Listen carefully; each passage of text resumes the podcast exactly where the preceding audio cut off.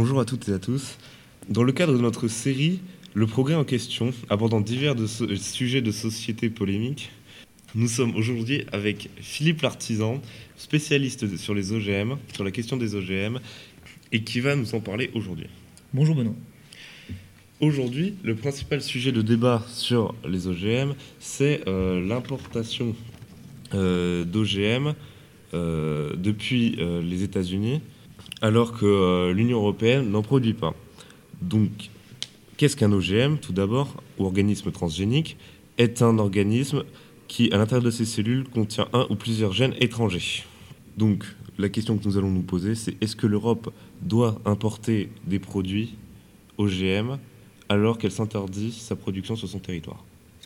Il faut savoir donc que dans l'Union européenne, la législation en termes de, production euh, d'OGM est assez stricte. Il faut d'abord passer beaucoup de tests avant d'avoir des autorisations à ce niveau-là. Euh, de ce fait, euh, les entreprises ont tendance à, ne pas s'insérer dans ce marché-là, ce qui leur ferait perdre énormément de temps et donc d'argent.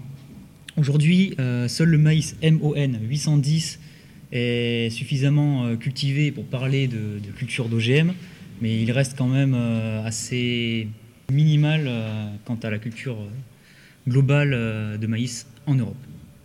Mais dans le cadre du traité transatlantique de libre-échange, l'importation d'OGM favoriserait la bonne entente économique entre différentes nations, notamment les États-Unis, qui sont le premier producteur mondial d'OGM. Et cela leur permettrait de s'insérer dans le marché européen et en retour, nous pourrions, euh, avec nos productions non modifiées, nous introduire dans le leur.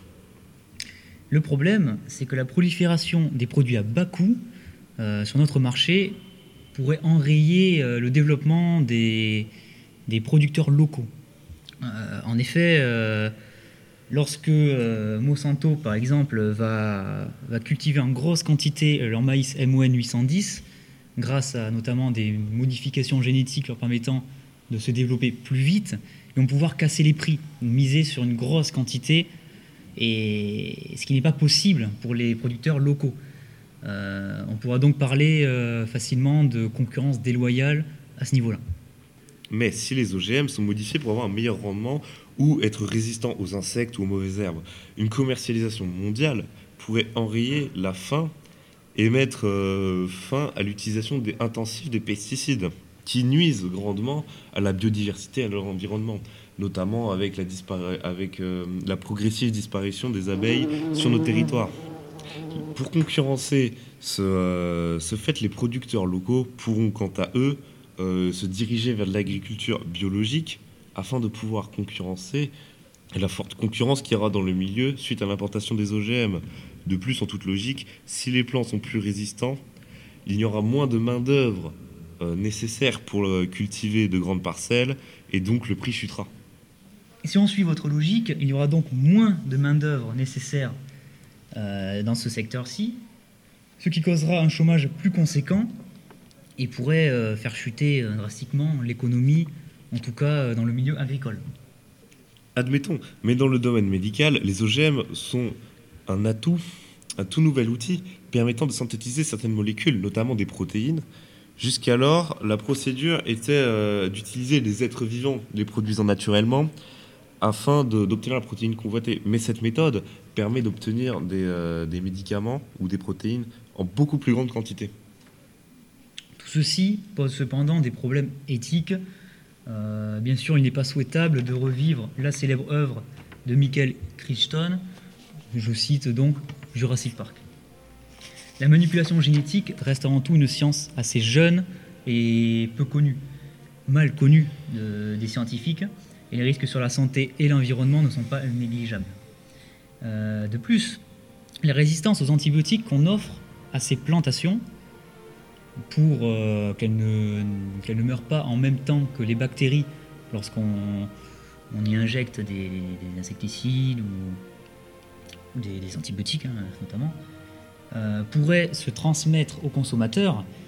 Et un consommateur résistant aux antibiotiques, euh, de ce fait, aura plus de mal à, se soigner. Mais tout de même, dans le domaine de la médecine, Les OGM ont permis de synthétiser notamment, notamment l'insuline qui a permis de sauver des millions de personnes de, de la terrible maladie qu'est le diabète. Sur ce point, je suis d'accord avec vous. Mais permettez-moi d'ajouter quelque chose. Euh, qu'en est-il de la transmission du génome? En effet, les plantations modifiées, à côté, proches en tout cas des, plantations normales, non modifiées, ça pourrait avoir un impact euh, l'une envers l'autre.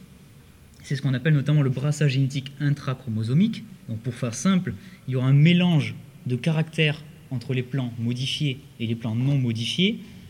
Euh, c'est-à-dire qu'une euh, une résistance de l'un ira à l'autre et, vice-versa. Euh, le fait est que les plants modifiés possèdent déjà tous les caractères des plants non modifiés.